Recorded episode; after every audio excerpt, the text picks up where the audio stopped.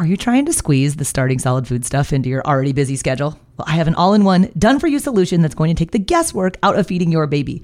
My online program is called Baby Led Weaning with Katie Ferraro, it contains all of my baby led weaning training videos, the original 100 First Foods content library, plus a 100 day meal plan with recipes like the exact sequence of which foods to feed in which order. So if you want to stop trying to piece all this feeding stuff together on your own, I would be honored if you would join me inside of the program. You can get signed up at babyledweaning.co slash program. If you're new to this whole world of baby led weaning and starting solid foods, you might still be on the fence as to whether this approach is going to work for you. And if that's the case, I want to send you my free feeding guide called Will Baby Led Weaning Work for My Baby? This is a guide that contains a decision tree map that you can work your way through to determine if this is the right approach for you guys and then when it's time to start. Grab your copy of Will Baby Led Weaning Work for My Baby on my website at babyledweaning.co slash resources. And where did the iron come from? Historically, it came from birth. During the birth process, there was an iron transfer from mom to the baby that gave enough iron to get them through that first year. Hey there, I'm Katie Ferraro, registered dietitian, college nutrition professor, and mom of seven specializing in baby led weaning. Here on the Baby Led Weaning Made Easy podcast, I help you strip out all of the noise and nonsense about feeding leaving you with the confidence and knowledge you need to give your baby a safe start to solid foods using baby led weaning.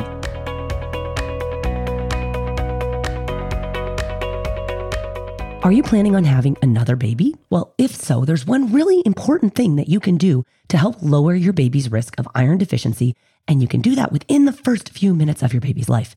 Maybe you've heard that term delayed cord clamping. And we're talking here about the timing of the severing of the umbilical cord after your baby is born. And it turns out that waiting longer than has been the standard practice for about the last century, that crucial waiting to clamp the cord, that could result in bigger pushes of iron rich blood to your baby right after birth and long term increases in baseline iron status for children. So, my guest today is Dr. Alan Greene. He's an advocate for optimal cord clamping. And Dr. Greene, I actually call him the original TikToker because he's got this acronym for his campaign, TikTok, T I C C, TOCC, and it well predated the other TikTok. But TikTok stands for Transitioning Immediate Cord Clamping to Optimal Cord Clamping. And Dr. Greene is here today to talk about optimal cord clamping. He prefers that term over delayed cord clamping, and he's going to explain why in this interview. If his amazing and soothing voice sounds familiar to you, it's because Dr. Greene was previously on the podcast talking about another iron related passion of his back in episode 160 Why White Rice Cereal Should Not Be Your Baby's First Food with Alan Greene, MD. Dr. Greene, who is a pediatrician, is perhaps better known for his white out movement. This is his awareness campaign to get other doctors to stop recommending iron fortified white rice cereal as a baby's first food. So if you're feeling pressure or you're hearing recommendations to offer white rice cereal, be sure to check out episode 160 with Dr. Greene. But today, he's here to share about something that you can do for your next pregnancy. It's also something that you can tell your pregnant friends, family, colleagues about, and that's optimal cord clamping and its effect on infant iron levels. So, with no further ado, here is Dr. Alan Greene. Katie, it's wonderful to be with you again.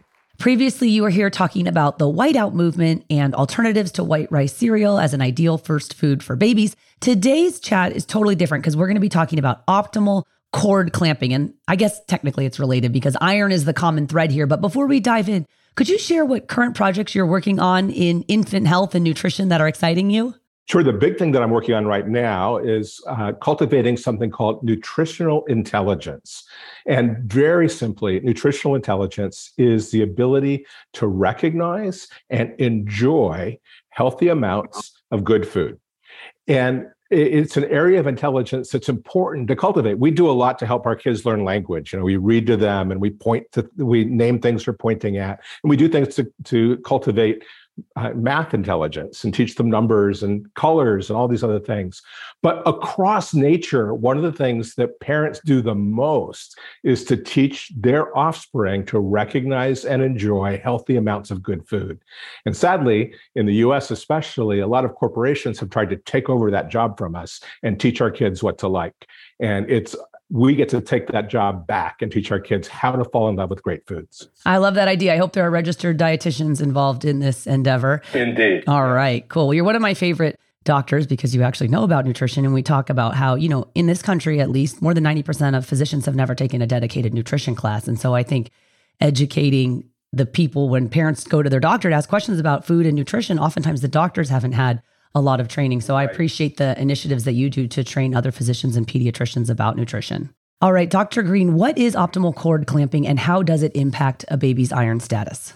So you were right that this got started for me uh, at the time of the Whiteout campaign of trying to get white rice away from being the dominant calorie for babies, a solid food calorie for babies.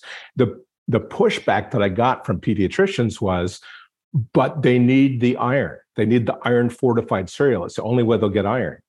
And that just didn't make sense to me, right? It's not, it can't be true that historically, for thousands of years, babies got their iron from boxed cereal. So the, my question, uh, I started exploring a little bit. Where did iron come from in babies? I learned a few things. One is that the ones who are most likely to be iron deficient are the breastfed babies, which surprised me because you know breast milk is the perfect food.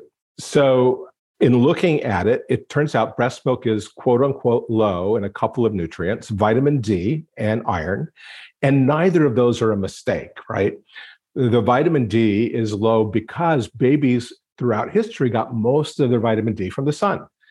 And now babies spend a lot of their time indoors and they might have low vitamin D, but historically it came from the sun.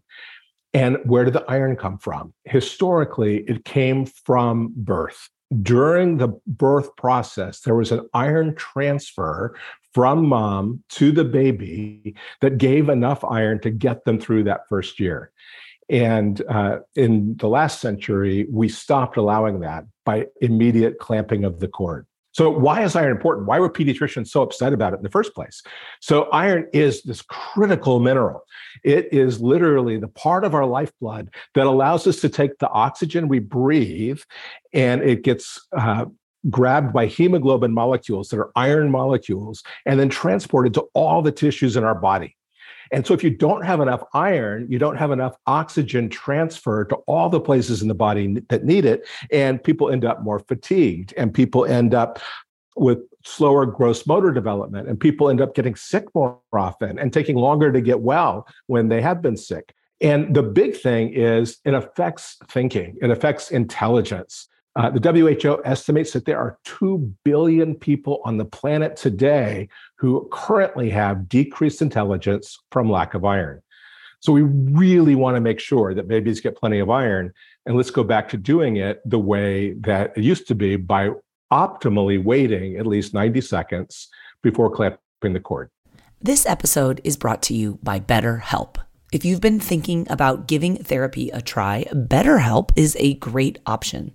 It's a convenient, flexible, affordable, and entirely online experience.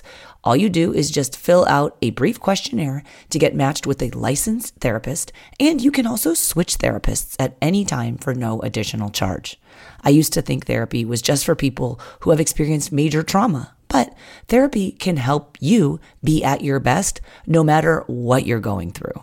So, whether it's to learn new positive coping skills, set more realistic boundaries, or just show up as a better version of yourself, BetterHelp is here to help. Therapy can help you find what matters to you so that you can do more of it if you want to live a more empowered life, therapy can help you get there and BetterHelp can help you. Visit betterhelp.com slash weaning today to get 10% off your first month. That's betterhelp, H-E-L-P dot com slash weaning and get 10% off your first month. Okay, I want to get more into that. As a breastfeeding advocate, I do feel obligated to point out that even though breast milk is quote unquote, you know, low in iron, it is the type of iron that is very well absorbed by the baby's body. Yes. And and breast milk, you guys, is perfectly sufficient to meet your baby's nutrition needs for the first six months of life. So while it has quote unquote less iron than formula, no one here is intimating that it's insufficient. But what no, Dr. No. Green is saying is that at around the six month mark, we start to get interested in iron because we know that that bolus, that push of iron that baby was supposed to get from mom at the tail end of pregnancy, it starts to run out. You guys all know that. It starts to dissipate, and that's why the weaning diet includes iron foods. But what we're talking about is within the first few seconds of life, the clamping of the umbilical cord. Dr. Greene, could you share what's kind of standard practice in the US and then what you are advocating for with the TikTok method. You're the original TikToker. I like to always point that out and what that acronym stands for, because I think this is a new concept to our audience. Yeah. So first of all, I absolutely agree that breast milk is a perfect human food, uh, 100%. And I'm not at all saying that I, when I said quote unquote deficient, I'm saying people say that it doesn't have enough. I think it's the ideal amount that's in breast milk in the ideal form, but also that the way that babies got uh, the big bolus of iron early on was during the transfer from mom during delivery. So TikTok stands for and this was before the other, stands for transitioning immediate cord clamping to optimal cord care. And the basic idea here is that for all of human history, up until the about 1913, and every culture studied around the globe, what would happen is when a baby was born, the birth attendants would watch and the cord would start to pulse and to push blood, to actively pump blood into the baby. And they would wait until the cords pumping slowed down or stopped, and then they would tie off and cut the cord. And that was that was standard human practice. And uh, during that time, there is enough blood, enough iron delivered to virtually eliminate iron deficiency anemia in kids. So when I started talking about this in a big way, about 95% of the babies born around the globe, in the US and around the globe, that really precious extra blood was ending up in the trash can. And now it has changed dramatically, uh, but not all the way. In the last study in the US from November, about half of the hospitals in the US routinely offer uh, what they call delayed cord clamping to most babies. What's delayed and what's, I mean, I know it's a semantics thing, but is that different than optimal cord clamping or are they the same thing? They're pretty much the same thing. I just really object to the term delayed because delayed has this idea that we're somehow doing something actively we're we're doing something late or or when really what we're doing is doing it the way it's always been right and not just always us it's, it's primates too. The other all the other apes wait until the cord has stopped pulsing before they sever the cord. And it's not just primates it's every mammal that does the same thing. There's no mammal that actively severs the cord before it stops pulsing. So it's built into nature to have this amazing transfer that happens. So what happened in 1913 that we stopped doing this so in 1913, we had this. What happened was births were moving into hospitals. And so we had the idea that what we want to do is, as fast as we can, get the baby away from the mother and do medical stuff, you know, dry them, warm them, do all these other things. And it, it was well intentioned. And it happened to be at this time where the world was connected like never before. So it spread very quickly worldwide. So, right now, is the standard of care to do the delayed slash optimal cord clamping, or is it like 50 50? Some people are still getting immediate cord clamping. And what are you doing or what are organizations doing to help move that more towards a waiting period so baby can get that valuable transfer of iron rich blood? A couple things. First of all, the, the standard of care in terms of guidelines has finally changed. The World Health Organization says it's never good to sever the cord in less than one minute in a healthy baby, unless there's a reason to do otherwise. And some kids, by the way, it, it does make sense. There are medical reasons why you want to do it right away. If it's like wrapped around the baby's neck, that sort of situation? Yeah, or if mom's got a placenta previa or abruptio placentae, there's big bleeding that's happening all I'm saying is that the default should be to do it the way that it works in nature. And, and now the, the ACOG also agrees, and the, the US guidelines, most major medical centers in the US agree. But in practice, about half of the babies born still don't get it. So a lot of folks, a lot of folks now are trying to raise awareness that this is something that you can ask for. Uh, most obstetricians, and even more than that, midwives and other practitioners are aware of this, but it may not happen if you don't ask. Is it being taught in medical school? It is being taught in most medical schools now. So the it, the, the pendulum is, is changing pretty quickly. And I know a lot of the parents and caregivers listening are like, well, I already have a baby, so I kind of missed the boat on that. And no, we do tons of education about how to offer iron rich, naturally occurring sources of iron in foods that babies yes. can safely eat. But I know many of you will go on to have babies in the future. Dr. Greene, what can these parents do? What should they ask for in order to be advocates for optimal cord clamping? So, a couple things. One is that uh, for people who've already had their babies, most babies do fine if it, the, it was clamped immediately. It's just some that end up not having quite enough iron. And, and there's other things besides iron I should mention too. In that, uh, before birth, about a third of a baby's blood is in the placenta. And the moment they're born, about a third of it's still in the placenta. And so there's all this blood that's left there. And if you wait an extra 90 seconds after the immediate clamping, you wind up with about 30% more blood volume, about 60% more red cells, even more than that, more white blood cells, which help fight infections. You end up with more oxygen, higher oxygen levels during the golden minute. You end up with more stem cells that you get. There's so many things that are really, really valuable that come, not just the iron. So, this term, the golden minute, but you're also saying 90 seconds, are they kind of, is there an optimal time when we should wait? The golden minute is the name for this get the first minute where babies get enough oxygen, they tend to have much better outcomes. And during that time, if the cord hasn't been clamped, then um, you're continuing to get oxygen because because the, the baby got all their oxygen through the umbilical cord before birth and continue to get it as long as it's still pulsing. So it, during that critical window, you want it still open at least. My recommendation for most healthy kids is to wait until the pulsing slows or stops, which is usually about 90 seconds. Besides baby led weaning, what other type of podcasts do you like to listen to? Well, if you're into true crime and you also dig traveling, I want to tell you about a new podcast you are going to love. The new podcast is called Slaycation, and it's a darkly humorous look at murders and mysterious deaths that all take place on vacation. So the show is hosted by a true crime fanatic and her comedy writer husband, and he has a TV producing partner. So Slaycation brings a totally unique perspective to chilling, thrilling, what the heck stories of vacations gone horribly wrong. From the twisted tale of Harold and Toni Henthorn, whose romantic anniversary in the Rocky Mountains ended with one of them falling off a cliff, to Angelica and Vincent, their two recently engaged lovebirds whose Hudson Valley kayaking adventure ended up underwater. Every episode of Slaycation will have you asking accident or murder. But it's not just the stories that will intrigue you. I think you're going to love the discussion between the longtime married couple and the business partners. They also happen to be an Emmy nominated TV producers Every episode of Slaycation also includes humor and takeaway and travel tips that are going to keep your next family vacation from becoming your last. So if you're ready to pack your body bags, Slaycation is available on all major podcast platforms. Search for Slaycation on Apple Podcasts, Spotify, or wherever you get your podcasts.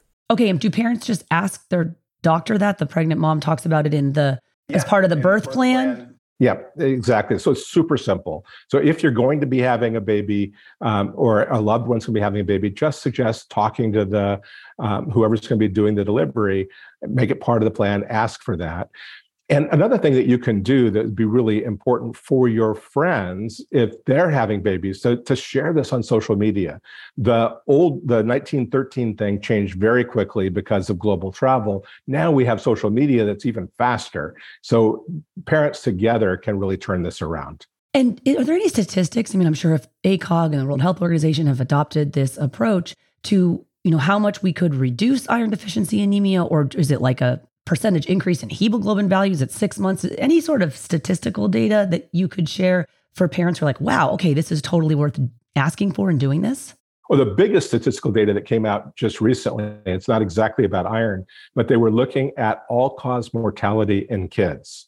And the ones who had the delayed cord clamping throughout childhood had about a 17% decrease in all cause mortality.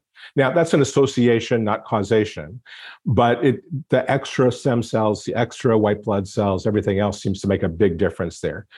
In terms of iron deficiency anemia, it cuts the risk of having that I forget the latest numbers, 85%, something like that. It's really dramatic. And then if you get the iron rich foods that you're talking about, which babies are designed to get, and breast milk, which has the absorbable form, then it really plummets the risk of ever getting iron deficiency anemia. And this is not like a fringe kind of weird, random, very slim chance that you're going to have this. You guys, this iron deficiency is the most common micronutrient deficiency worldwide, whether you live in a rich country, a poor country um, whether you have access, you eat primarily animal foods or plant foods. It, I'm so interested in this because, short of just ramming this idea of feed iron rich foods down a baby's throat when they're ready to start solid foods. I'm kidding because we teach baby led weaning and they ram it down their own throats. But that there's something we can actually do even earlier in the birth process to ensure our children have adequate iron levels because it is so important for many reasons blood health, bone health, but most importantly because of cognitive health. Um, and we know it's a tied and associated with learning and learning development. And unfortunately, iron deficiency anemia, as you mentioned, is tied to lower performance, both in, intellectually in, in children as well as adults. It's something that we, you can never get those precious moments back. So I really appreciate the advocacy and the work that you're doing to highlight this because I think it's something I know for me, when I was pregnant, I felt like I was always getting this idea of cord blood banking pushed down my throat from lots of different advertisements and stuff in the office. And when you started talking about cord clamping, I was like, is that the same thing? Do you find the parents get confused between cord blood banking and cord clamping?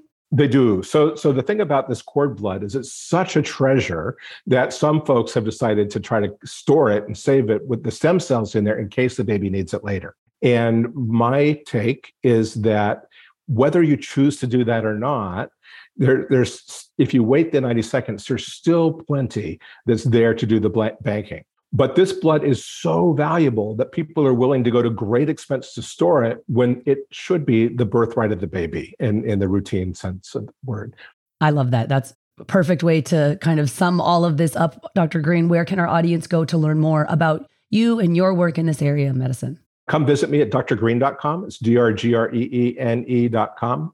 And specifically at drgreene.com slash TikTok, T-I-C-C-T-O-C-C. And one other statistic to leave you with, the World Health Organization has estimated that for a developing country, that if you solved iron deficiency, just one thing, you would increase their productivity, their GNP by 20% by just solving that one problem. And it doesn't matter, as you said, whether whatever you're an affluent or not affluent, having great iron makes you smarter and more productive. I know we also often say as a dietitian, you know, parents will say, Oh my gosh, I never realized how run down and awful I was feeling until I started taking iron supplements because of my iron deficiency. And I know with one of my pregnancies, I had I had a set of quadruplets, absolutely no complications, and I had them at 34 weeks. Then I had a set of twins with tons of complications, and I was hospitalized for bleeding for that. I got IV iron. I felt like freaking superwoman when I came out yes. of the hospital. And I was like, oh, maybe having, at that point, we had five kids, two and under. Then we had seven kids, three and under. Like you are run down all the time as a mom. And then if you put iron deficiency on top of that, you know, we think about iron deficiency so much in, in the context of our own children, but it's something that definitely afflicts adults and adult women in particular too. Yes. So just I appreciate this awareness that you're constantly reminding us the importance of iron throughout the lifespan literally from the first seconds of life, even through to adulthood. This is a very, very important micronutrient. We don't need very much of it, but it's so important what it does. All right. Well, thank you, Dr. Greene. As always, it's a pleasure chatting with you. Thank you, Katie. Great being with you always. Well, I hope you guys enjoyed that interview with Dr. Greene. I'm always amazed by him. Like, where does he find the time to promote all of these iron related campaigns like the Whiteout movement and TikTok. And he's still a practicing pediatrician and so gracious with his time to do interviews, etc. So if you want to check out the research documents he was mentioning, as well as the ACOG and the World Health Organization guidelines about optimal cord clamping, as well as Dr. Greene's TED Talk about the most important 90 seconds in your pregnancy, head to the show notes page for this episode, which you can find at blwpodcast.com slash 276. Thanks so much for listening.